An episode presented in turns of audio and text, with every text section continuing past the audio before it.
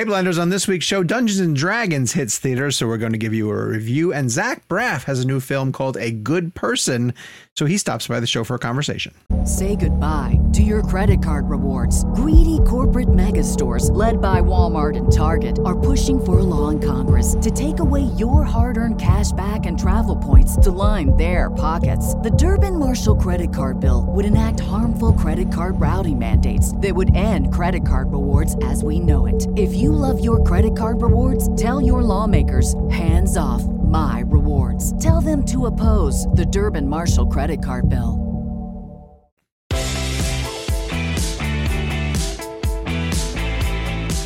Hello, Blenders, and welcome, welcome to episode number 255 of ReelBlend, a podcast that still has a perfect bracket.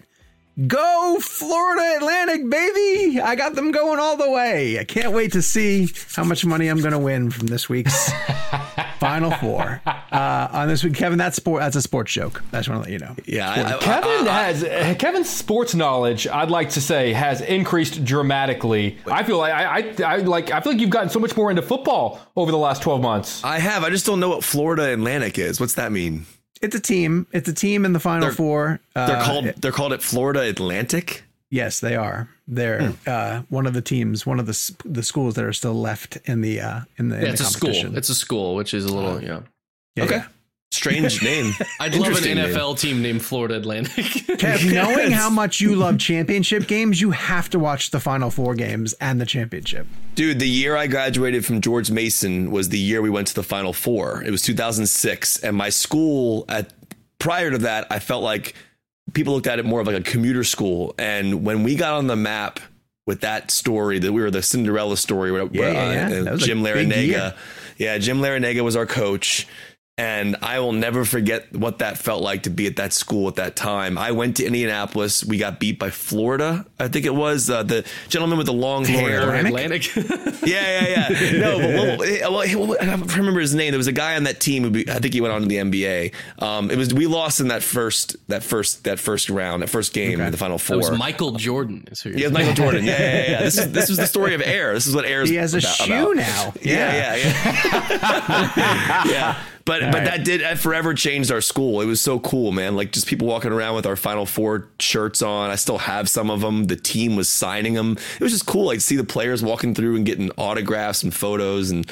and It was a big deal. So I, I know what it means for a school to go through something like that, especially if you're a school that's not really on the map in terms of like Mason was on the map, but they weren't like super, super well known outside of being a commuter school in Fairfax. But um, but now they are. So By the way, we were brought to you by Barstool Sports this week. We're changing up format. No, no, no. On this week's show, Dungeons and Dragons is going to be hitting theaters uh, and is a surprise favorite uh, of the year, as you guys will hear when we review it later on. And then Zach Braff has a movie come uh, coming to theaters called A Good Person. Uh, it expands wide, and the filmmaker is going to join us to discuss.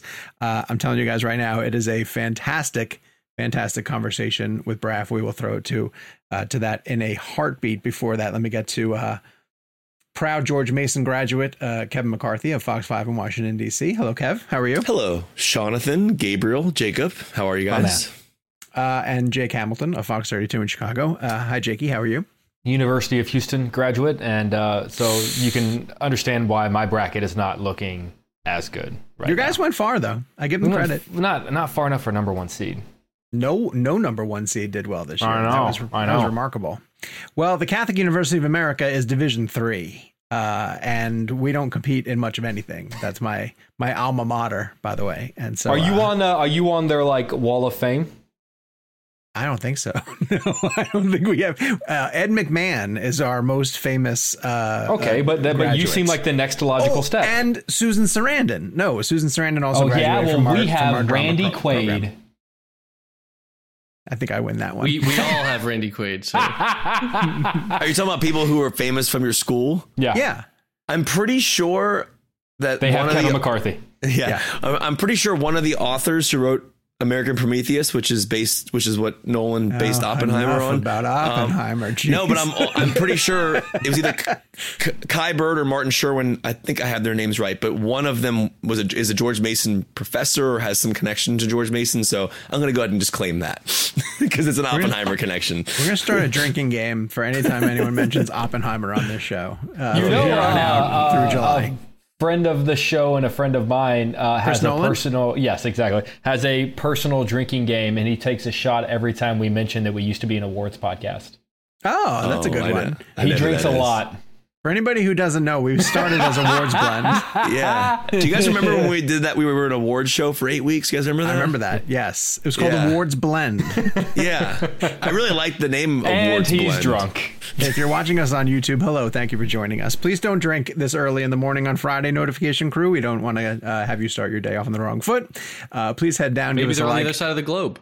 Yeah That's a good point, and there is also a West Coast contingent that weighs in every once in a while. also So- i've got a have got a 9 a.m uh, flight on friday so don't don't tell me what to do Genuine question. When someone says it's five o'clock somewhere, is it actually always five o'clock somewhere? no it's only Okay. if it's only it's only if you're the place that you're at is at the like zero zero No. mark of the hour I mean, I'm talking about in in the in the world. What are we If someone says about? that, is it five o'clock somewhere? I know what for you're real? saying. Yes, Yeah. like if it's 10 a.m. for us, it has to be 5 p.m. But someplace if, in it's, the but, if it's, world. but if it's 10:30 a.m. for us, it's not five o'clock anywhere. I don't that's think it's that, but it's after five o'clock. I think the Listen, idea is that it's listen. after You five don't get to speak on his lyrics, okay? Wait, who who whose lyrics are those? is that Jimmy Buffett? Jimmy Buffett. Oh, I thought like that was Jimmy just a Buffett. saying. I didn't know it was a Well, I Buffett believe, I believe originally it was a Shakespeare quote. You guys want to start the show? sure. Uh, if you're watching us on YouTube, give us a like and a subscribe. I don't know why you would, but please give us a like and a subscribe. YouTube.com backslash ReelBlend Podcast. Um, so we have a giveaway this week, and I want to uh, plug that. Cinema Blend is giving away codes for digital copies of James Cameron's Avatar: The Way of Water. Yeah. Uh, check the description for links on how you can enter. You must be 13 years uh, of age or older and in the U.S. I'm sorry about that, but you have to be in the U.S. Um, we want to thank our friends at Movies Anywhere for providing us the codes to Avatar The Way of Water. Again, check the links in the description for how to enter uh, on Facebook and Twitter. So, as mentioned, Zach Braff uh, directed Garden State helmed a couple other films in between there that that in my opinion didn't quite reach the level of Garden State, but it's coming back with a really strong film called A Good Person. Uh, that A good person. a good person. What did I say? The a good person. good. Yep. Uh, stars Florence Pugh. He wrote it specifically for Florence Pugh while while the two of them were in uh, COVID lockdown. Essentially, he uh, talks about it in the interview how he needed a distraction and started to write about things that he knew about his hometown and the people who grew up there and and some of the things that he was dealing with emotionally. Tremendous performance by Florence, tremendous performance by Morgan Freeman as well too, and just some excellent direction and screenwriting by Zach. So uh, uh, we're going to put this one on your guys' radar, starting with this ReelBlend interview uh, between the guys and Zach Braff. Yeah, can you hear? Uh, can you hear? We, we've been having a lot of discussions about dating, so hopefully you guys weren't listening or like. Oh, we heard it all. I was like, we are setting up the light, and I'm like, are these guys in a joint therapy session? We're like best. We're best friends. That's what our podcast Yeah. is. Uh, yeah, I get it. I do one with my best friend. I love it. Well, um, I'll go ahead and start us off. I guess we're rolling, good to go. Well, first of all, I- I'll just introduce us uh, to to who our show is. We're called ReelBlend. We're a filmmaker podcast. We're a filmmaker focused podcast, and the whole idea of our show is trying to get our listeners engaged in the filmmaking process. So we're going to get super technical with you as well. Um, we're best friends who met on the junkets. Uh, Jake and Sean and myself. We walked out of a gravity screening one night and we were so blown away that we got together and started talking about movies and now our show exists and now Zach Braff you're joining That's us so cool. I love it. I'm going to start listening to your podcast. It sounds right up my Dude, alley. hell yes. Uh, uh, we're gonna dive in because I have a lot of questions about your lens choices and all those things. I, I'm gonna get into that in a bit. But first of all, I want to go back to early on. Garden State was a film that I saw in theaters. I'll never forget seeing it. Um, the soundtrack, as Jake and I were talking earlier, is, is iconic and, and it's just a great film. But that was a really early film. I think it was your first feature as a, as a, as a director. And as we sit here now, all these years later, your storytelling is incredible. And I'm wondering when you look back at that particular project and that film, was there a lesson or two that you learned on it that you still apply now on a good person? Is, is there things that you look back on and go, oh, I learned that, I learned this, and then now you're uh, directing your actors and thinking about those scenes and those moments? You know, I think I, I don't know if it was Tarantino who said it or, or, or some great filmmaker said like make the movie that you want to see, mm. and mm. and I and I think that that's how I always I think that's something that happened with Garden State. I, I certainly didn't think anyone was going to see Garden State. I thought, you know, I would go to Sundance and my parents would see it and maybe a handful of people. I didn't think that it would become what it became. I was 25 years old when I wrote it. Um, but I was most definitely writing the movie that I wanted to see. I wanted, I, I, I wrote something that um, was was about the experiences I was having as a young man, uh, um, the, the, the, the, the isolation, the depression I was feeling, the lostness, the uh, the the prayer that some amazing woman would come along and, and save me from mm. myself. Mm. Um, all of that was um, was what I was feeling, and so similarly now, this many years later, I definitely felt like I wanted to write something. If I was going to write something that was authentically me, I wanted to write about what I was experiencing, and I had experienced a lot of grief in the last four years, and I, I wanted to write about that. I wanted to write about. I wanted to set it in my hometown again because I there was a certain comfort it's it's almost like a security blanket, if you will, of of going. I know that I can get I can be authentic about my hometown. I know that I won't mess that up. I know what the dive bar looks like. I know what I know what a rundown house looks like. I know what that is. The duck pond I used to go to a, as a child. That's literally my high school principal's office where Morgan goes. Um, oh, so cool. I knew that like I I, I I, I, I wanted to make something so real and authentic and, and true. So uh, there's almost a security blanket aspect of like setting it in my hometown. And so that's what I guess I, I, I, I, I started off with and have come back to is hmm. writing about exactly what I'm feeling and hoping that other people can relate and, and setting it in my hometown just so I, I feel like I'm, I'm going to nail the authenticity of these people. Mm, wow. Uh, Zach, Zach, your writing on this is yeah. incredible. Uh, Thank you, man. It's really, really um, emotional and honest, and and doesn't pull any punches. Really, I was, but uh, as we're getting through it, I realized what a different movie you made because you jumped forward a year uh, as to where these characters. Absolutely, were. that's well said. Yeah. And if you had done it like immediately after the accident, we'd be watching a completely different movie. I didn't want to so make that movie. That's a very good point, and, and no one's brought that up so far. But the truth is, I didn't want to make that film. I did. I win. no, I love it. So you know, you're doing you're doing a junket, and someone asks a question you've never been asked. You're like, yeah, nice one. Um, we love that. No, but I um, the truth is, I didn't want to make that story. I wasn't I wasn't really interested in exploring um, the trauma of physical rehab or or um, or, or, or the morning after. Mm. So I, I, treat it just as a screenwriter. I treat that whole section as, as a bit of a prologue, mm. because what I'm really interested into is what is life like a year later. Yeah, you know, once you know, because Allison is is majorly in, in, uh, injured in the accident as well. That initial story would have all been about her physical rehabilitation. I didn't really want to tell that story. I wanted to talk about her emotional rehabilitation we um, fill that in anyways. Like as an audience, we fill all that time in as we watch the movie. Exactly. Yeah. And, and similarly with the accident itself, you know, uh, it, it, we couldn't afford to shoot what what would have been better. Uh, the way I phrase it is, uh, the audience's imagination has no budget limit. yeah. True. Yeah, true. So if by by not shooting it, and I had planned to shoot it, we saved it till the end if we ended up with with enough money. But between you know all the COVID protocols and and um, uh, uh, I ended up having to. I lost a lot of money to, to to, to testing and the COVID protocols, so I had to shoot the movie in 26 hmm. days, mm. and I ended up not having enough money to shoot the accident itself. Which ultimately, I think even if I'd shot it, I probably wouldn't have used it because yeah. the second I saw not showing it, I was like, whatever the audience's infinite budget in their minds is going to put in is going to be way better than anything I could shoot at this price point. You know what I mean? Right. It's the same yeah, reason why Seven's so effective, by the way, because Fincher doesn't show the the violence; he shows the aftermath, and we fill in the violence, which makes it so much. You had me at seven. That's one of my favorite movies of all time. dude. We're yeah, we're big Fincher We can, fans. I- listen, yeah. I need to promote my film, but I should come back on and we should just do an episode about seven. Please. dude Please. we, we we will literally we we should watch seven together and just talk about it on and record it That'd Did be you ever insane. talk with Morgan Freeman about Seven? I, you know, I didn't talk to Morgan about Seven, but you know who I talked about Seven with is, is Johnny C. McGinley, who's you know one of my good buddies from Scrubs, and he plays the SWAT guy, SWAT guy. and he improvised. Here's a little tidbit for you. He improvised that line at the end when when after you know the reveal. I, mean, I don't know why I'm holding back if you haven't seen Seven yet, but but at the end the reveal, box? and he's in the chopper, and he goes, "Somebody call somebody." yeah, Johnny improvised, improvised that. Yeah. Fantastic. Wow. That's hilarious. Well, I, I do kind of want to talk about that that time jump uh, because 99 out of 100 directors, when they use a, a title card for a film, it's just to sort of remind people, hey, this is the movie that you're watching. Here's here's where it begins. But hmm. I feel like your title card is used to really like it's such a, a gut punch and it's such an emotional reaction. And I was wondering if you could talk about.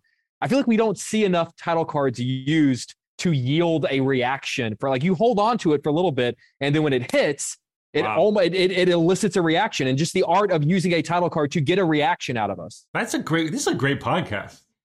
Yeah, you can write Can you isolate, isolate that audio? Can you isolate that audio, please? No, your questions are so great, you guys. Um, yes, I agree. First of all, I hate opening credits. It's a pet peeve of mine. I, I always have had a reaction to showing all the names of who's in the movie. Um, it's like always felt like you know, I'm a big theater geek, and it's like it always felt like the, the, the everyone taking a bow before the play started.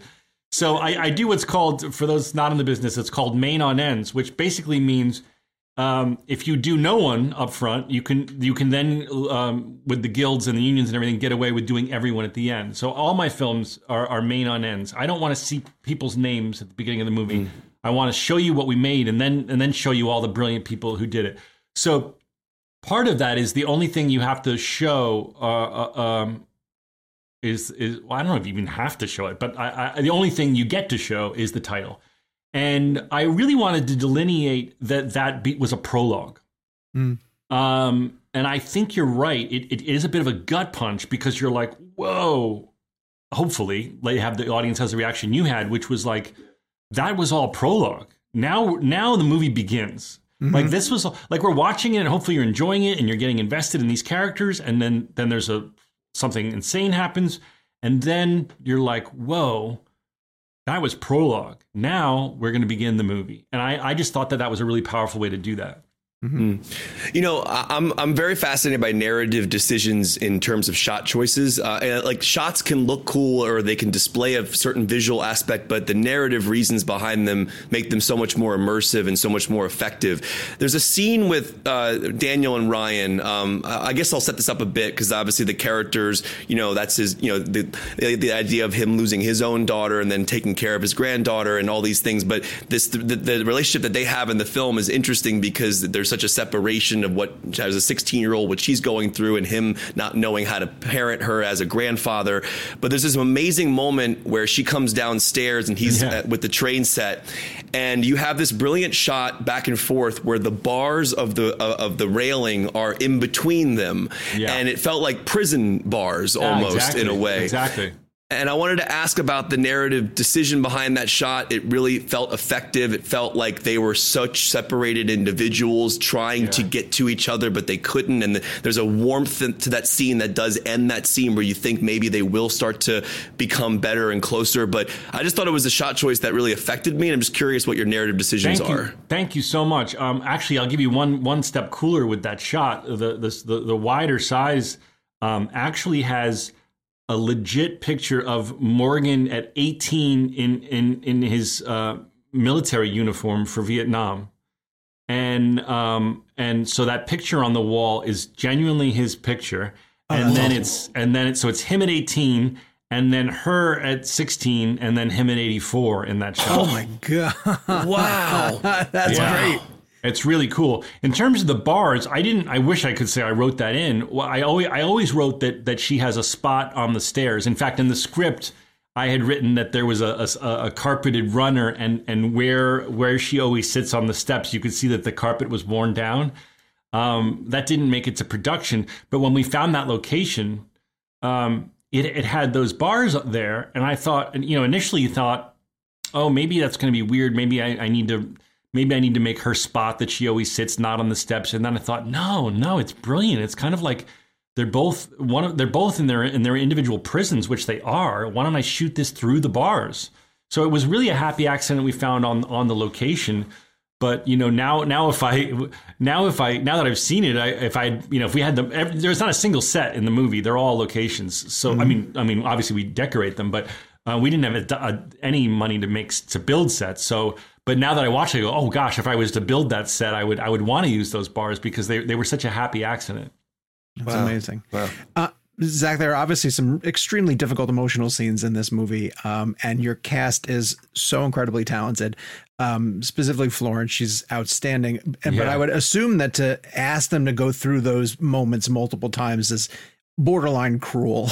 Yeah. Um, and so I'm curious as a director, if you're someone who who does ask for a number of takes, do you rely heavily on rehearsals?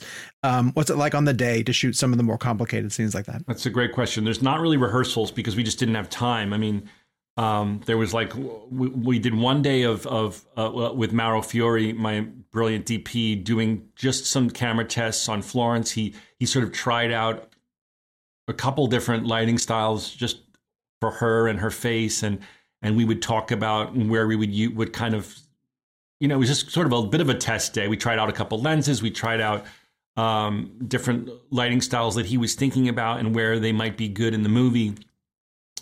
Um, there's a bunch of macro uh, stuff in the movie. We played with some macro lenses. Um, but in terms of like acting rehearsal there was none. One you know, one day because of the haircut uh, which was just a production clusterfuck. We had to, um, we had, which meant that it, it, forced us to do the very first day, Chinaza and Florence rolling around in bed together in, in, in the beginning. Oh, wow. So I did one day of them. I got like a queen bed and just, you know, I wanted them to get to know each other. So we, we did sort of rehearse that a little bit so that we weren't just like day one, you know, with name tags on, uh, hello, my name is Zach saying, hey, roll, roll, roll around in bed together. Yeah. Um, but that was really it. Um, and in terms of your question about takes, I I'm certainly don't have the time uh, to, to to to do a ton. I mean, you really have to go quickly. But in, with the extreme emotional stuff, you go until you got it, and then when you right. got it, you just move on because you know there's as you guys know from seeing it, there's some performances in this movie that are mm-hmm. just incredible. And when when those are happening and you got it, you're just like, please tell me that was all in focus. Okay, right. let's move on. right, right, right. Because uh, you know there are directors out there who have infinite money and time who who would go, great, let's go 50 more times. Um, Fincher. Yeah, like our like our like our hero Fincher. But I just don't have, takes. I just don't have the I didn't have the budget or or, or uh, for that. Uh, um, so you know, well, mm. that's even more impressive then. Yeah. Uh, Zach, like everyone here, uh, I've I've lived in the awe of the legend that is Morgan Freeman my entire life, and I know that you've you've worked with him, you've directed him before, but when you're his director, you can't be a fanboy on set. Like you've got to yeah. you've got to direct the man, and I don't want to say true. you've got to be his boss, but like you've got to tell him. So how do you tell Morgan Freeman he's doing something wrong? What is the scariest? What is, you don't. You don't. What, what's, what's the scariest? what, okay, let me rephrase. What's I'll, the most scared you've been to give him notes? Well, the funny thing about Morgan is you do take one and you're like, that was awesome, guys. We're going to go again. And you hear, why?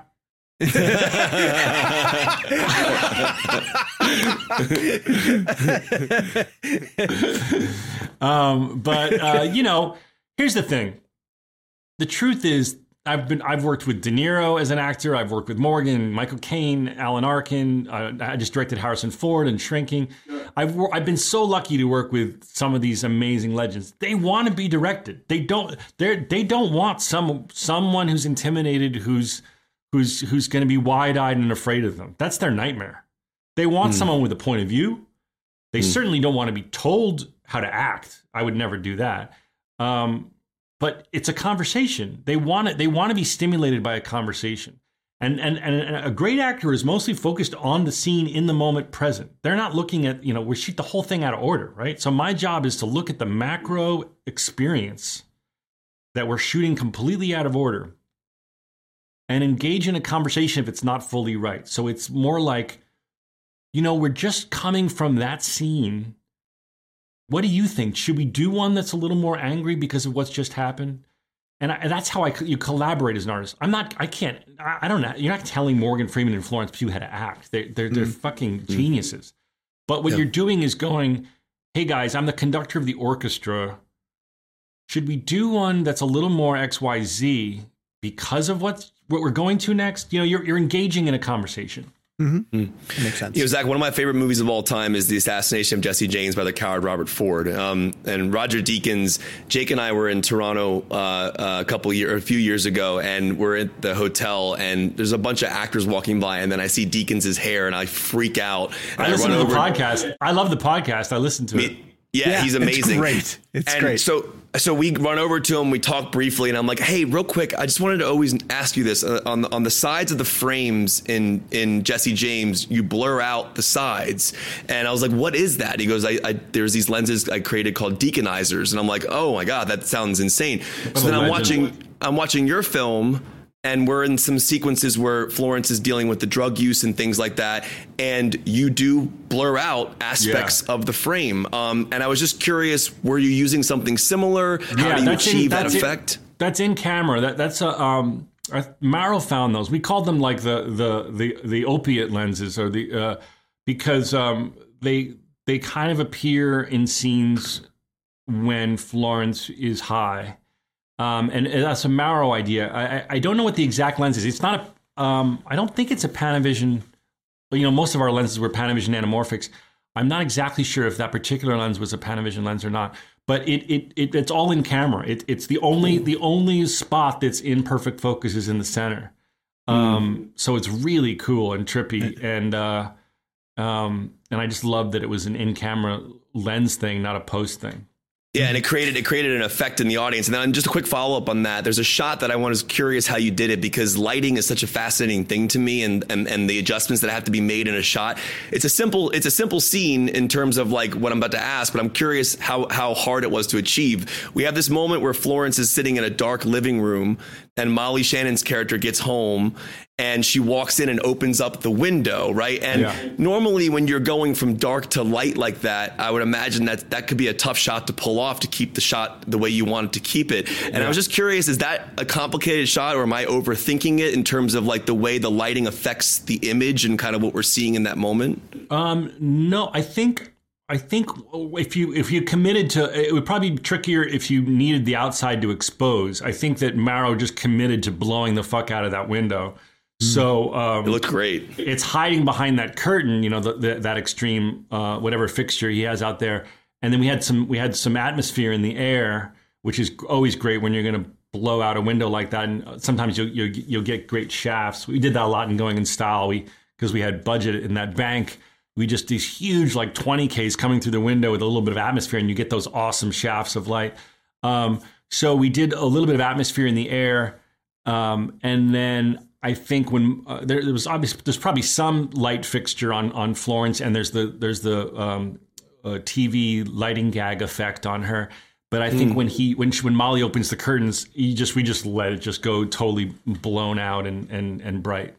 Reminded me like Kaminski, like Spielberg does that a lot in like Bridge of Spies, for example, and Yeah. just blow the light out. It's so cool. And also, um, you know, uh, do you remember that movie Clockers?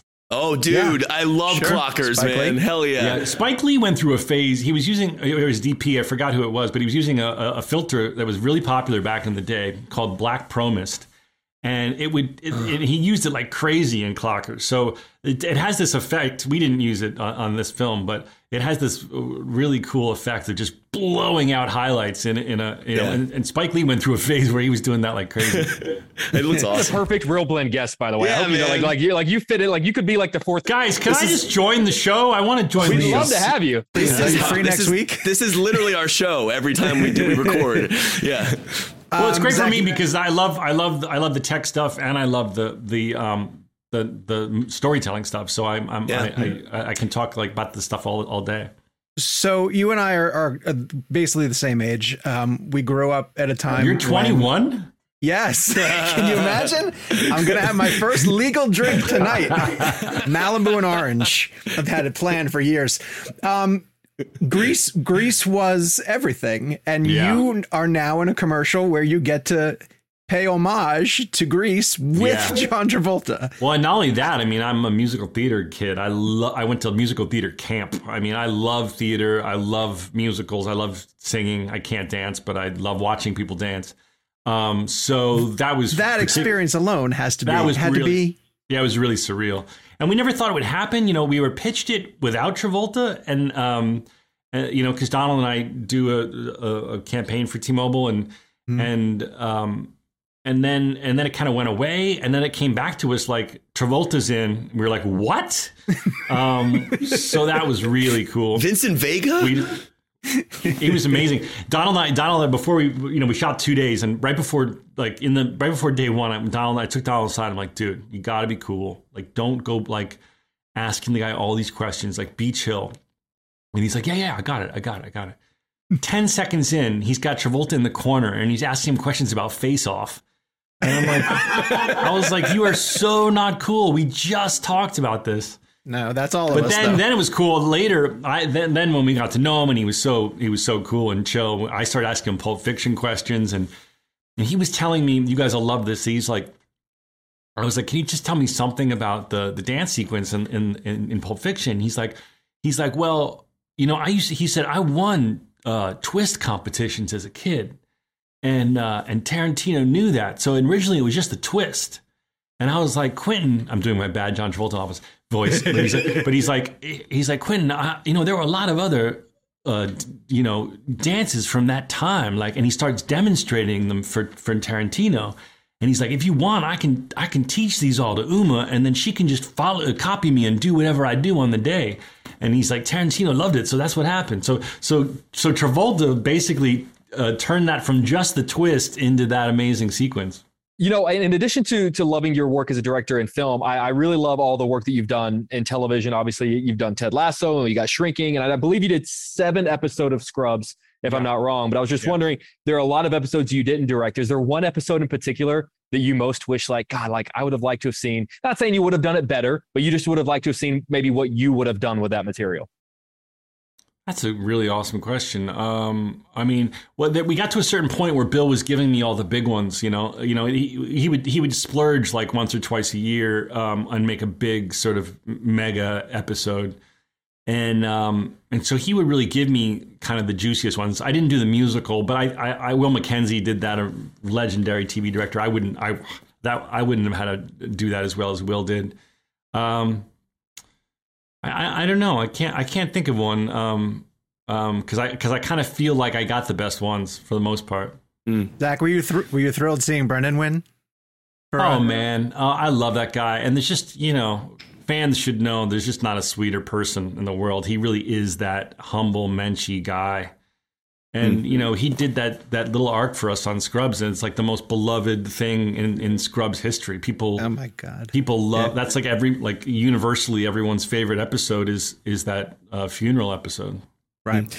You know, I think filmmaking and acting and all type of storytelling has the ability to be extremely cathartic, um, especially and, and therapeutic in, in a very interesting way. From an audience perspective, we gain our own catharsis and our own therapeutic aspects from storytelling. But as a filmmaker, to tell a story and then you know um, now you're promoting it, but at the end of the production. I'm curious, what's the biggest catharsis you found in yourself through this movie? I'm wondering, like, what is the biggest change you maybe made in your life because of this film? Like, did it help you work through certain things? Because I feel like making a movie, especially in this particular context with these thematics, could be some of the best therapy anybody could go through just because I feel like you're letting it all out. And I'm just curious what how you gained from it. Well, that's that's well said. I I think that I'm finding as I tour the country and share the film that this is where I I find the most um, catharsis and um, and and and joy actually because I this film I, I is so personal and so raw and you know you hope that people have the reaction to it like you guys have had to it you know you I I do these Q and A's as we go around city to city and and watching the last half hour of the movie with people and then having these wonderful conversations about people's interpretations and what people took from it and of course their own experiences of, of grief and loss um, that's where it finally feels. You know, you feel community. You feel. Uh, you know, I think when when you can when you're at these moments in your life, you can feel so lonesome, and so to finally feel um, to share it with people and have them have the reaction like you guys have had is is where you feel great. You feel like, oh, it reminds you that you're not alone in in, in these feelings. Uh, Zach, we're so happy to have you on as a guest. Uh, we're told we're out of time, but um, I could talk to you guys all day. This was awesome. Well, well, you have me in a little bit, so I'm glad that this didn't go horribly wrong because that would have made for an awkward TV. and by the way, Florence Florence's AA speech that might be one of the most incredible performances I've seen from an actor in a long time. I can't even imagine what that was like for you behind the camera to watch that because that was I mean, I literally was tearing up. That was a I, brilliant I, sequence. I, I, listen. I know I'm biased, but I, I I'm in awe of her, and I I think that that that monologue is one of the best things I've ever seen ever. yeah. It was incredible. It really well, is I mean, amazing. The three of us are really just humbled that we get an opportunity to shine a brighter spotlight on this movie because Thank you we for want doing as that. many really people to it. see it. As Thank possible. you, and, so. and please, please go to the, see it in the theaters, folks. It's uh, you know, people people always say they don't make movies like this anymore, and, and I've I've tried to make one for you. So please go to the theater and check it out. This episode of ReelBlend is brought to you by Marvel Strike Force.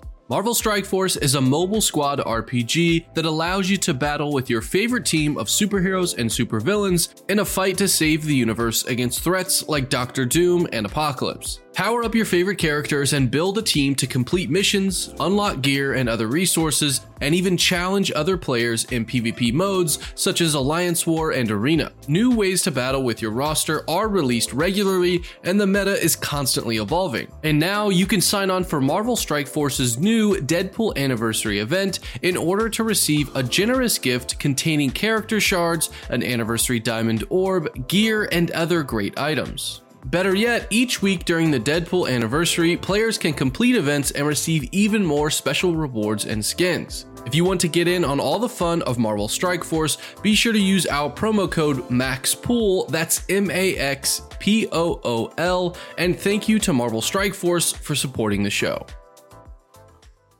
We want to thank Zach Braff for coming on the show. I, I think I told you guys Garden State was my number one uh, the year that it came out. And so to get a chance to speak to him and have him on our show, I think was really, really great. And um, it, I think he genuinely enjoyed being on the show. I think he well, really had a good I time. back that oh, up. Yeah, yeah, yeah. So you got to to go to him later on the day. Yeah, so when we interviewed him, he was actually in Chicago on a PA tour for for a good person. And the way the situation worked was I needed to be uh, in my studio to do the Zoom and then once we wrapped, I went across town to the hotel he was at and actually interviewed him in person for my morning show here in Chicago.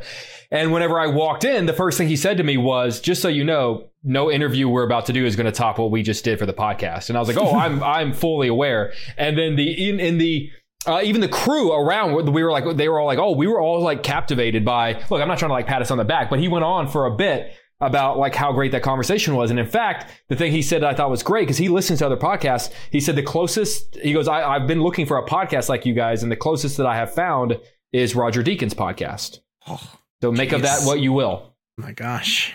Deacon mm. shoots digitally, though. We all know that that's a problem. that's going to be an issue. Uh, all right, we are going to get right to this weekend movies because there's three big titles that we want to get to, um, and the first one I'm going to throw to my great friend Kevin McCarthy because it's a film called Tetris mm. uh, that's available on Apple TV Plus. It stars Taron Egerton, uh, and if you think that it's a tricky name for something, it's not. It's about the game Tetris. Yeah. But Kev's been raving about this since he saw it. So tell us why it's important, Kev. Well, I was blown away by it because I didn't expect it to I didn't know the story. I mean, as some so I, I don't want to I don't know who to credit this to, but someone put it the best way possible. They were like, if Bridge of Spies and Argo and Social Network had a baby, that's what this movie would be. And I'm like, that is the best description I could think of for this film. I had no clue that this all went down before the game, you know, in terms of like the game being released. And Taron Egerton's character, he plays a, a, businessman named Hank Rogers, and he and, and he teams up with the creator of the game, and essentially they're in the USSR fighting for the rights of this game and it honestly feels like if you could imagine the end of argo when they're trying to get out of the country mm. like again I, I don't want to you know put two and two in the same aspect because you know they're both but they're both relatively serious. Argo was very very serious. So was tetris in terms of like what they were dealing with behind the scenes. Um, but there was some really insane things happening with the rights to this game that I had absolutely no idea. And one of the cool things about the film is just seeing how the gaming aspect worked. Like they had to get rights for the arcade, they had to get rights for the home systems, they had to get rights for, you know, Game Boy. And like there's like a scene where Hank Rogers sees a Game Boy for the first time, and it's like so cool to like see kind of how all that goes down. But when I knew they were making a movie about Tetris, I'm like, like I loved that game because it was I found it cathartic and therapeutic because it would just be nice to watch the blocks disappear and things like that. But I did not know anything about what went down in terms of getting that game out. Um, it's beautifully shot. Like they use a lot of really cool animations in the film where like they'll go to a establishing shot of a city or whatever, and it'll be in block formation, then it'll disappear, and then you enter the wherever you are. That's kind of Um, cool. it's really clever and and Taron is unbelievable. It's probably one of my favorite performances he's probably done since Kingsman.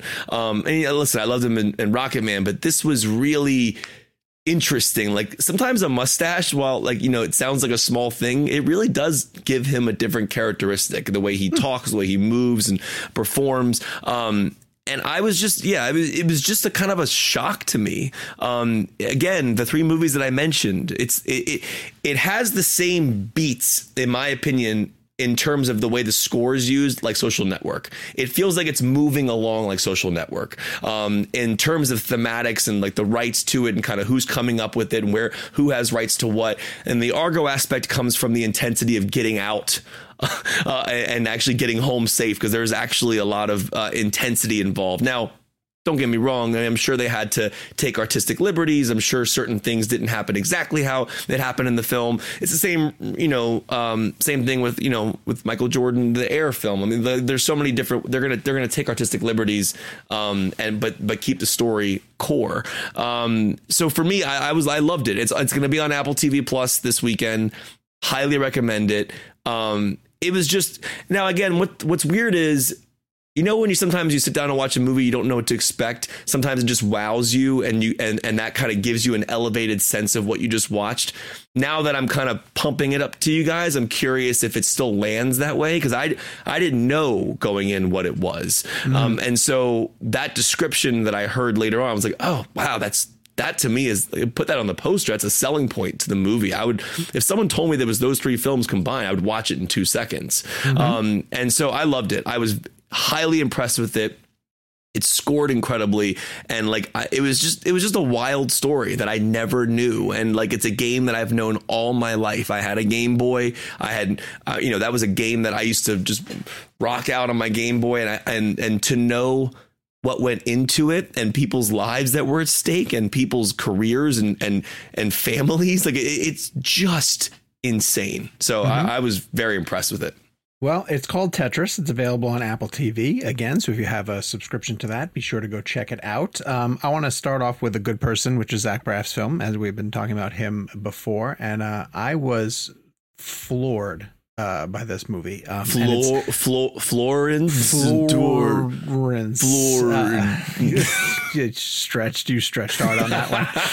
Uh, Florence Pugh's in the movie for people who don't know. I want to. I, I want to. It, it's hard to like. Can we talk about the the catalyst of the story? Is that It's in the that trailer. known? in is trailer. it okay? Yeah. All right. So essentially, it follows Florence Pugh's character after she's been involved in a car accident. Uh, she's the driver.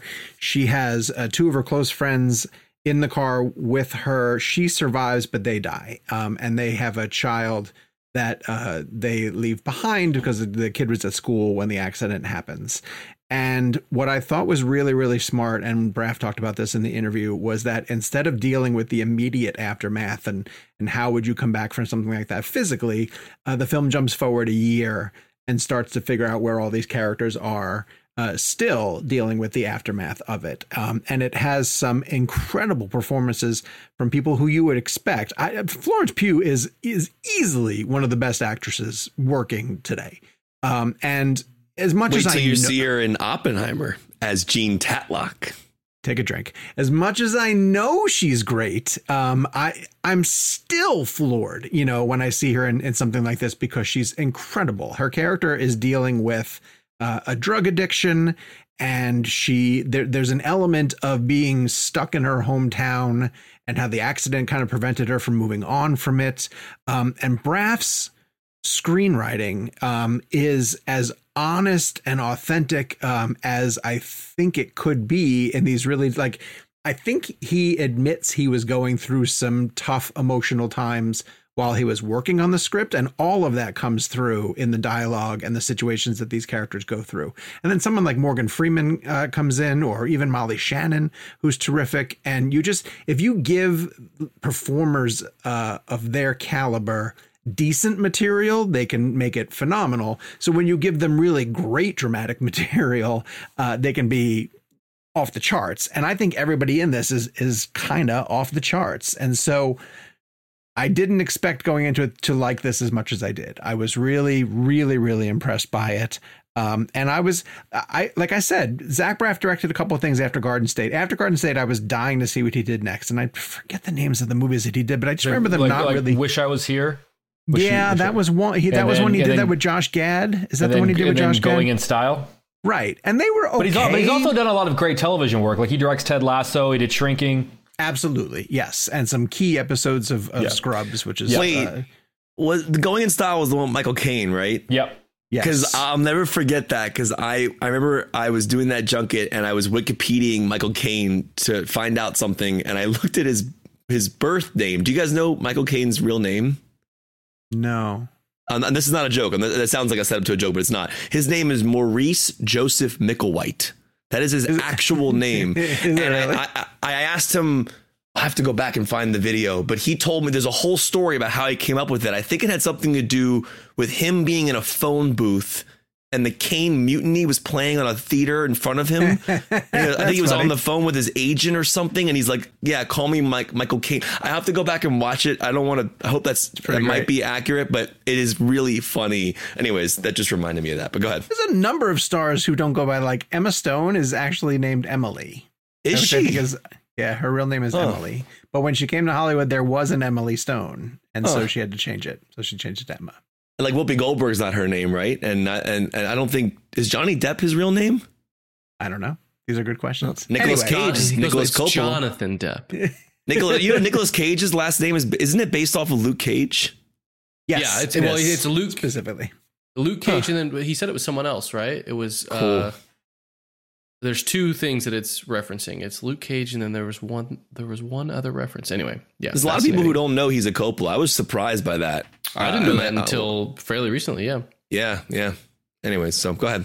Anywho, Zach Braff's new movie is really good, and it's called A Good Person, and you guys should definitely check it out. Uh, you guys want to throw anything else into it, or should we?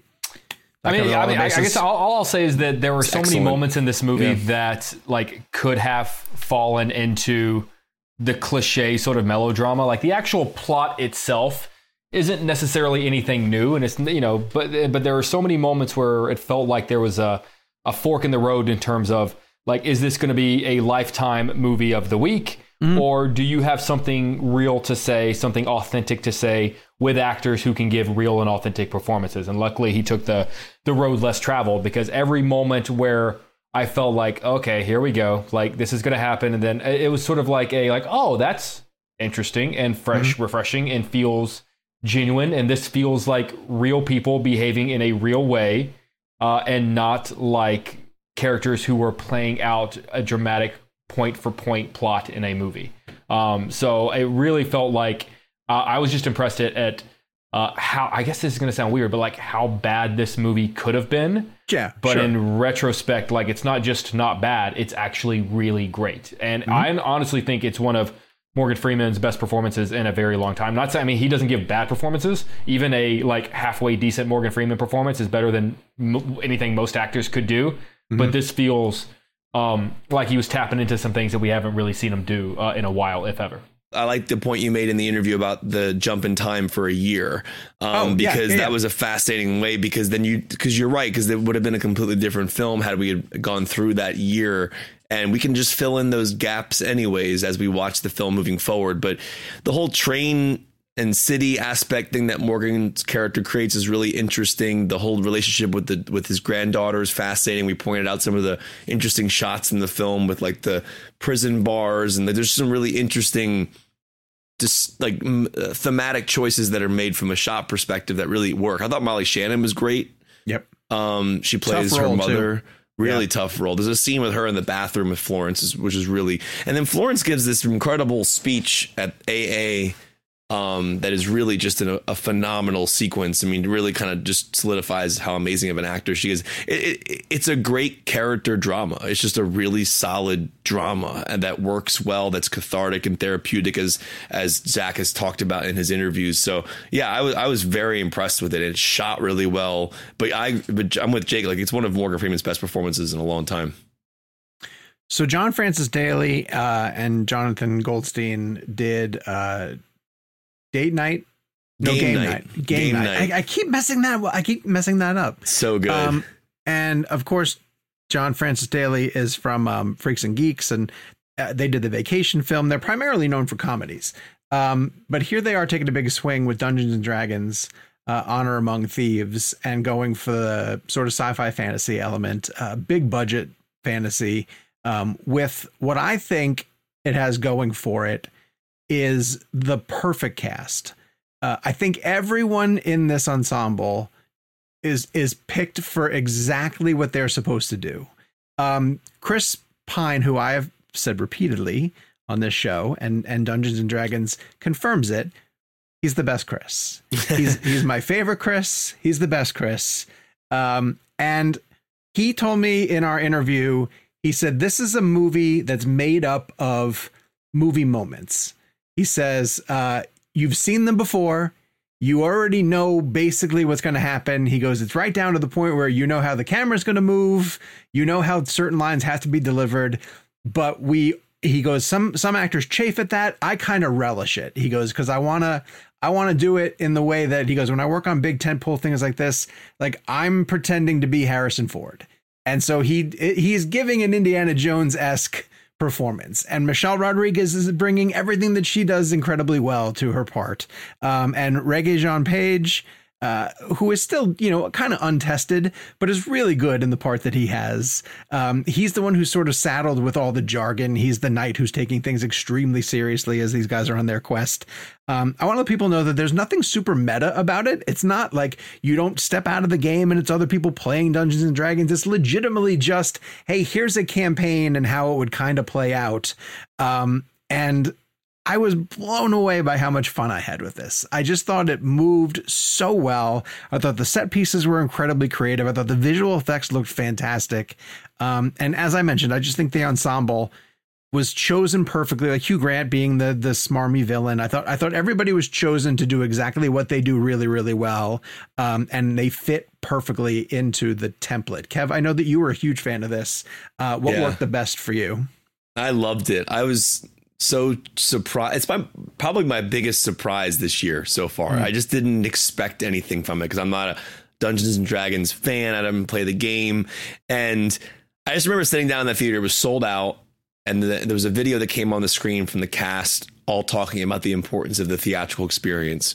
Um, and you know what they said is are things that we say all the time, but then to sit in the theater with a crowd like that and watch the reactions to it was just so much fun. And like what's brilliant about the film and similar in tone to game night where it it is seriously grounded in actual thematics but also funny funny and over the top in a very fun way but it doesn't like you said like it's not meta. It's actually just really interesting character development and, and good writing. And chris pine and michelle rodriguez are so great together. Sophia ellis is if i have her name right and also um, Justice Smith.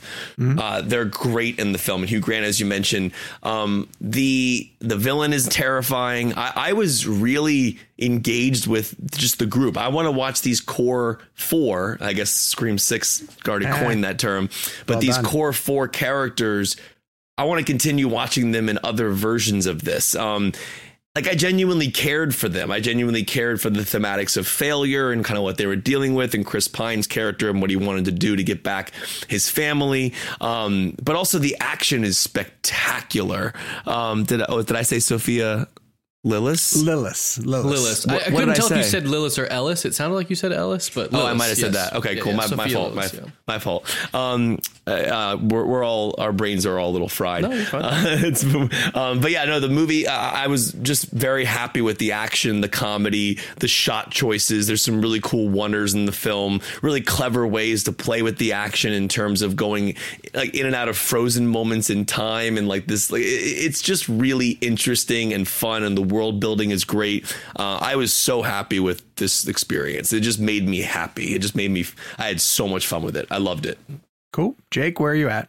Yeah, I'm right there with you guys. Uh, it, we were talking about just sort of the vibe that it gives us, and um, I've been telling people that it, sort of made me feel like I felt whenever I went and saw um, the Mummy for the first time, the Brendan Fraser Yeah. Mummy, or even like honestly like Pirates of the Caribbean. That you know we keep talking about how much this, I, I remember seeing Pirates for the first time and sort of just being surprised at just how fun it was because I didn't really know what to expect. Like it's a movie based on a Disney ride, so like what, Right. what is this going to be? And that's kind of how I felt. Like this is based on a on a role playing game. What what does that mean? Now that being said, I, I've told that you guys that that a buddy of mine for his birthday recently wanted to have like wanted us to do a Dungeons and Dragons campaign, which and now I honestly am a little bit more grateful at having that experience because there were moments that uh, I felt like I appreciated it maybe a little bit more. By no means do I have any kind of encyclopedic knowledge, but they did pack my theater full of local Chicago Dungeons and Dragons players. And that gave me such an appreciation for how many levels this movie has Yeah. because there were so many moments that people in the theater like lit up or laughed at or pointed things out that I had no idea what it was. And the movie was still working for me, but I'm assuming that there is so much stuff in that movie that just went over my head. Same. So for Yeah. them to kind of layer things for, you know, a guy who played D&D one time a month ago or for someone who's never played D&D or for people who grew up their entire lives playing D&D, that's that's a lot of different plates to spin at one time and to do that with the charm and the precision and the craft. And one thing I just want to end on saying that I had such a true true true genuine appreciation for was the amount of practical effects. Yep. Like there was there like look, yes, obviously there are moments where they have to use CGI and it's a big fat dragon. Of course it's going to be CGI, but there are so many creatures that could have been CGI that instead they built or did makeup for or whatever the case. And that like it honestly it even like threw me back to like a Princess Bride kind of vibe to it. So like the the fact that they didn't take those shortcuts all those little things added up to something really special. And i this is the most i would say i've been worried and just genuinely hope that this movie does well. I don't know how it's tracking only just because selfishly i want to see another one. And if this is the only one that we see in the series it would be such a waste I we were talking about this earlier with Shazam and how Shazam didn't do quite as well, and I honestly think it's because people are holding on to some money to be able to go see John Wick and this. I think the buzz around this is pretty high, and the reviews out of South by were really positive, and the marketing has been good on it. So I I think this is going to do well. And can we just take a second here because we are a film podcast to celebrate how insane the box office was for John Wick? I mean, we're talking about a film that, as the day as of the day of recording this, has made 146 million dollars since its release. It came out what five, four or five days ago, um, and for a film to be two hours and 49 minutes plus trailers to crush and it, and we said this in our review last week. It's one of the best action films I have ever seen. It is a brilliant, brilliant film from a filmmaking four- standpoint. Fourth movie in a popular franchise, though. Yeah, but no, but I, but but you have to. I will say this though. I think a lot of us after three, there was a little bit of a fatigue of like, oh, it's the same type of action stuff over and over sure. again. But four really hit a stride that the other that hadn't been hit in my opinion since one. And I love I love all of them. I go four, one, two, three, but. I, I genuinely just want to give Chad Stahelski a shout out just because like it's it's it's he's probably listening the the if you listen to our interview with him just just listen to how dedicated he is to the exact details of every single little thing in the film from the costumes to the to the every single thing of training and every it, it all pays off hard work pays off You're Um, forgetting just the, the amazing important element too that was added is Donnie Yen. Just put Donnie Yen in Oh, everything. Donnie Just put him in Yen, everything. and make him blind his performance in that movie is unfreaking believable It's great. It's great. Oh, Um, Gabriel. The recent projections I'm seeing for Dungeon Three Day are 27 to 36 million. Ooh, I don't feel like that's as good. and compare that again. I I want Dungeons to do well because it's awesome, but that's a PG thirteen film based on a very very popular game. And then you look at John Wick, which I think did seventy three million. Again, I know fourth film in R John rated. Wick could hold on to number one. I think it will. I think it will. And Yeah. you know, it feels like Paramount is a little uh, aware of people's, I, I think, honestly, lack of interest because I've seen so many ads that sort of say things like, "Come on, you know you're curious," and like, it's look, so look at the look at the rate, look at the Rotten Tomato score, and like, come on, like, and so I'm like, God, Would it it hurt is you to see a movie? Come on, just throw a couple of shekels our way. We do a movie show. It's it's a great it's a great movie. Dungeons is awesome. It's awesome. These figures are from Box Office Pro, and I'll say that this is uh, the 24th is when they updated this, and it's a 14% increase from the week before. So it's it's Okay. increasing. It's yeah, it's going it's, upward. it's it's trending positive. So yeah. by the time we get to the weekend, is it even more? Is this is it set for like a and it has like two weeks to perform before Sonic hits, and I think Sonic is the next thing that might give it Sonic? run, so Sonic? Mar- Mario Mario Mario, Oh, Mario. thank you. I legit Mario. just paused and went, "Is there another Sonic movie?" Sonic coming out?" 3. sorry. Yeah, Surprise. sorry. Mario isn't, isn't Mario is um, gonna is- dominate through April. Is the Mario embargo up or no? I don't think so. Um, Oh, I don't okay. think so. I am talk about it very excited to talk about that when we finally can. Yeah. Well, in the meantime, we have to say goodbye to Kevin because he's got a, an interview he has to go jump to do, even though it's late on a Tuesday. Just to show you guys how Kev, are you uh, are. are you interviewing someone in Australia? I believe I am. Is he in New it? Zealand or Australia? He's in Australia. Okay. Uh, Kev, it- is, his is his favorite Brandon Lee movie The Crow? Russell the Crow. That's that's pretty good. I'm not gonna Wow. lie. Say hello to Maximus for us. Maximus. And My name is Kevin Maximus did record his blend game. So let's take a quick break here. And uh, when we return, uh, Jake and myself will round out Hugh Grant blend uh, with a recorded video maybe I don't want to. Maybe I'm done with the show too. You already talked to Russell Crowe. You have to come back. You're contractually obligated to yeah, return. yeah, yeah. Show me that paperwork, sir. And we are back. Okay, so the blend game uh, with relation to Hugh Grant showing up as the villain for Dungeons and Dragons is hashtag Hugh Grant blend. I personally believe that there's only one choice uh, that you can make for this, so I'll wait and see if uh, Jake Hamilton has selected it. Jake, where'd you go? So, so Hugh Grant is very much the epitome of a, a rule in this game that we often talk about, which is we're not picking our favorite movie that this particular person has been in, but the best that they've been, and maybe a great example of what it is that they do best, kind of thing. Um, because you guys know my obsession with with Cloud Atlas. But that doesn't Oh, feel like the right answer to choose for Hugh Grant. Like that's Okay. not like I don't love Cloud Atlas because of Hugh Grant. I think he's great in it, but I don't love Cloud Atlas because of Hugh Grant. Same thing with honestly, same thing with Love Actually. Like I love Love Actually, and he's such a great part of Love Actually.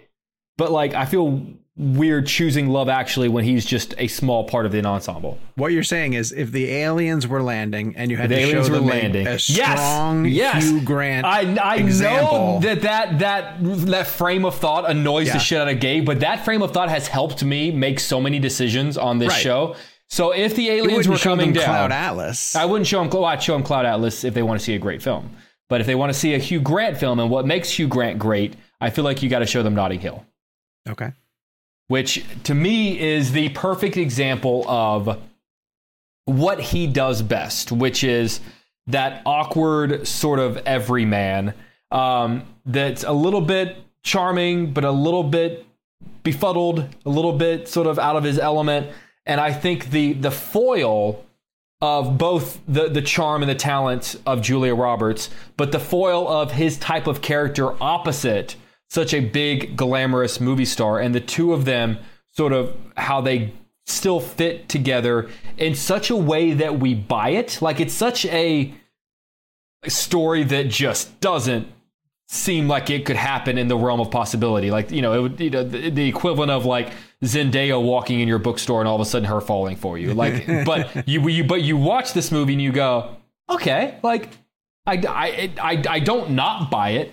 Uh, I think he's charming. I think he's fantastic. And the the bonus being that there is such a beautiful, hilarious, incredible tip of the cap to anyone who knows how junkets work. Yes. In the end, I was going to Um, ask you, do you know the publication that he works for? Horse and Hound. Yes, it is. Horse, Horse and Hound. nice job. So uh, so yeah. So I I think that is the epitome of quintessential Hugh Grantness. Yeah. Okay. Interesting. Um, I more think that uh, in time, Hugh Grant evolved into less of the uh, the dorky bit that he was doing in the beginning, um, and embraced more of the pompous asshole. And so I think that you can do the charming, um, but also arrogant Hugh Grant. Um, in which case, Paddington Two is the is the greatest thing that he's ever done. Um, Nick Nick Cage and Pedro Pascal would agree. Yes, they would. such a good as scene. would, That's as such a good would scene. many, many other people because Paddington 2. What I love about that is that I told you guys that Paddington 2 is terrific, and then for some reason it, it has permeated the zeitgeist, and and now people, everybody, kind of everywhere recognizes how great it is. Um, it, it's not unlike what he's doing in Dungeons and Dragons, although in Dungeons and Dragons it is so exaggerated. He's playing the exaggerated version of Hugh Grant. Paddington 2 takes what he does. He's he's a, a an old former uh, movie star who now is relegated to doing like uh, dog food commercials and opening up uh, county fairs type of thing. And it's such a blow to his ego. Um, and he allows his uh, persona to be ridiculed, you know, in all the best ways possible. Uh, he leans so hard into the joke, uh, and he's so so good at it that. And I think that's what's great about Hugh Grant. I think Hugh Grant totally understands what he does, and he understands how people perceive him, and and that's why even because I can, I'm looking ahead to the audience picks, and I see that Josh Mann said the 15 seconds that he did in Glass Onion that's great. Like Hugh Grant knows exactly what he can do and and just does it, you know, usually to perfection. Uh, and I, I think Paddington 2, when he's playing the the sinister bad guy, ups what Nicole Kidman did in the, in the first one and just embraces everything that I love about the smarmy, uh, distrustful, yet still kind of charming um, Hugh Grant. So Um, so this this uh, podcast is a place of truth, and this podcast is mm-hmm. is where we are friends and we can share things, sometimes even things that we are ashamed of. I have never seen Paddington two. I mean, that's sad. It's more sad than it is anything because You've seen you're Paddington, though, cheating right? yourself. No, I've You I never haven't seen that. Paddington one? No, You're But cheating. Did you You see one really- before two? You should you should watch them both. They're both great. One is also incredibly charming.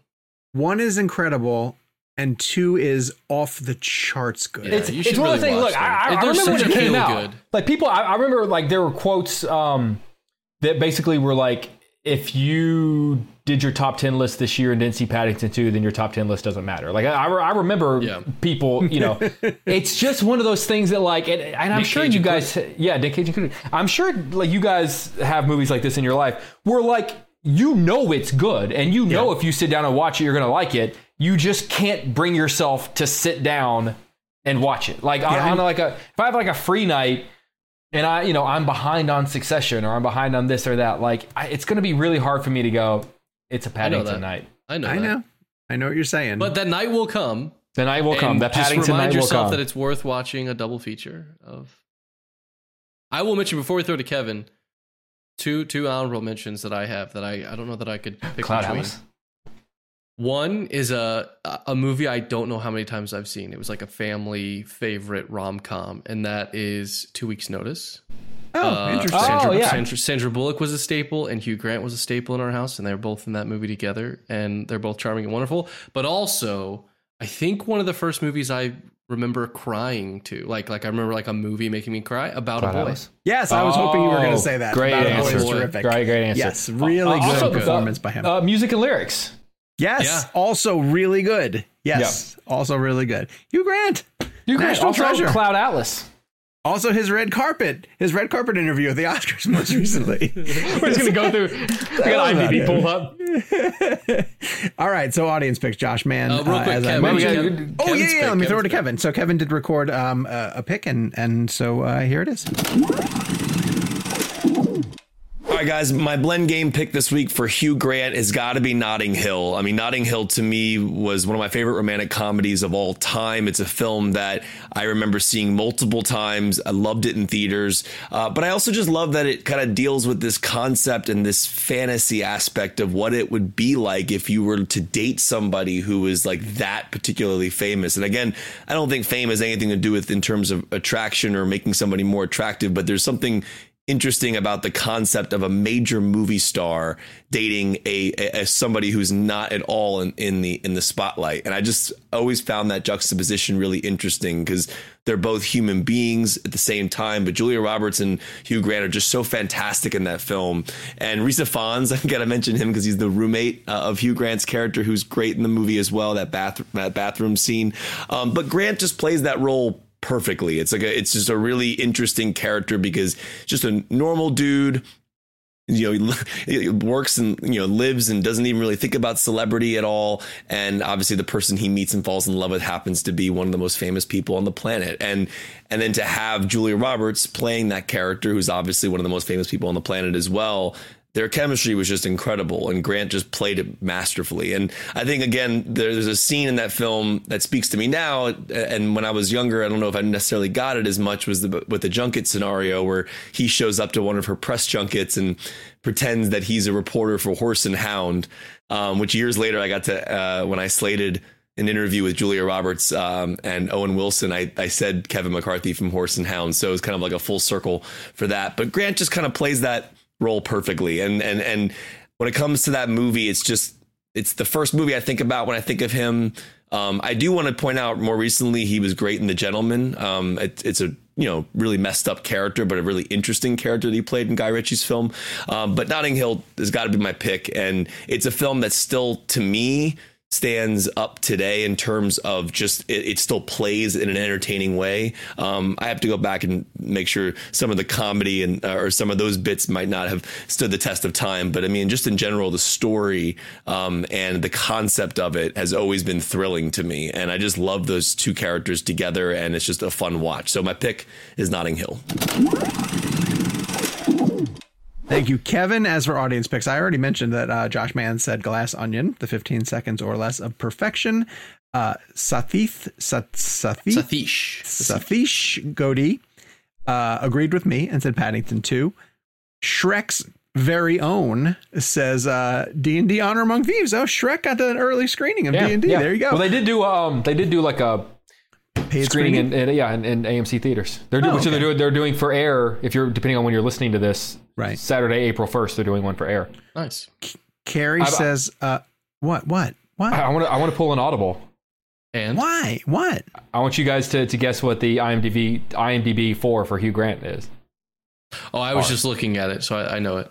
Okay, All right, I'll play. I'll play. Um, I'm gonna say Notting Hill. Okay, I'm gonna say Love Actually. Okay. I'm gonna say music and lyrics. And I'm gonna say um probably like Sense and Sensibility. Uh, two out of four. Not bad. Hey, not bad. Not bad. Okay. This four feels very much like someone on his team went to IMDb and was like, "These are the four It's a that great they four. be." It's a great four. Love Actually, About a Boy, Four Weddings and a Funeral, and Notting Hill. Four weddings and a funeral. That I knew it was like a stuffier English Yeah. movie. Yeah. Not that that's very stuffy. Um, all right. So Carrie said two weeks notice. Michael Breen also said Notting Hill. Oh, Ariel Pace went with Sense and Sensibility and a lot of love across the board for the gentleman uh, from Michael Nip, Ray Perkin, and many, many He others. is was great that the, the gentleman. was that the Guy Ritchie Yes, one that just came yeah, out? with with uh, uh McConaughey? McConaughey. Do you remember? Do you not remember um, Hugh Grant? He plays the. I did not see it. I never got a chance to ch- no, check it no, out. you did see it. You did see it. You and I watched it together. In In St. St. Louis. Yes, we did. Yes, yes. Yes, we did. That's right. It's great. No, You I should don't, re- I don't you should remember Hugh rewatch Grant it. in it. You should rewatch it. I- He plays I do the need to check guy who the sort of the through line story is. He's with Oh! uh Yes. and he's very he's just very done up and very it's like a he's just kind of chewing chewing that character up. He's so fun. That's right. That's right. I do. I do. I do uh, remember seeing that. Okay. Worth a Uh, rewatch if you're forgetting it because it's it's still good. for next week, you can reach out on Twitter uh, or let us know your pick via email. ReelBlend at cinemablend.com. We're going to be playing hashtag video game movie blend. Ooh. So, A Does it have to be video a game movie? movie? Uh, I was thinking just adapted and somehow connected to a video game, right? Does that make sense? Like Resident Evils are video game movies, even though it's not. Sure. But I, I mean, I'm, I'm but like Jumanji, not so much. It's a board game. Right, but in the new ones, they're video games. Oh, yeah, but it's about video games. It's not a video I'll game allow it, adaptation. I guess. It's Yeah. not a video game adaptation. I hear you're saying. I care very little about that. I mean, like that. I mean, like Yeah. It mm. should be an adaptation of. That's kind of my. That's where I was game. headed. Was like, yeah, adaptation because they're kind of Yeah, yeah, yeah. notoriously bad, but there's been some great ones. Yeah, yeah, yeah. I see what you're saying. Well, yeah, All right. based So, on I mean, if we're going to include board games, then then Clue would be such a major. Yeah, contender. exactly. Yeah, no, no, just video games. This is not hashtag board game blend. This is hashtag video game Exactly. movie blend. So It's very rolls right off the tongue. getting a death stare from Jake for some reason. Uh, our next premium episode. No, because drops- honestly, I really wasn't meaning to. I, I'm seriously like thinking about my pick, going like, can I pick that? I don't know if I'm allowed to pick that. I'll, I'll ask Gabe. what Yeah. is our next premium episode? We don't know what it's going to be. Uh, Drops not yet. We're, we're still we're still finalizing our cast, so I don't have it uh, nailed down until I know who all is going to be there. Oh, fair enough. True, Yeah. because our schedules are very, very busy. Yeah, yeah, it's crazy week. Uh, check the description below for more information on how to sign up for the the ReelBlend Premium. Uh, in the meantime, follow us on social media at Jake's Takes, at Kevin McCarthy TV, at Sean underscore O'Connell, at Gabe Kovacs, and the show is at ReelBlend. We'll talk to you all next week with a brand new episode dropping on Friday. Thank you so much for listening, and Ooby. Barbie. I'm gonna say Killers of the Flower Moon. Because why not? Ooh, hey, somebody's got to. That's a mouthful. What's so special about Hero Bread's soft, fluffy, and delicious breads, buns, and tortillas? These ultra low net carb baked goods contain zero sugar, fewer calories, and more protein than the leading brands, and are high in fiber to support gut health. Shop now at hero.co. Everybody in your crew identifies as either Big Mac Burger, McNuggets, or McCrispy Sandwich. But you're the filet fish Sandwich all day. That crispy fish, that savory tartar sauce, that melty cheese, that pillowy bun. Yeah, you get it. Every time. And if you love the filet of fish, right now you can catch two of the classics you love for just $6. Limited time only. Price and participation may vary. Cannot be combined with any other offer. Single item at regular price. Ba-da-ba-ba-ba.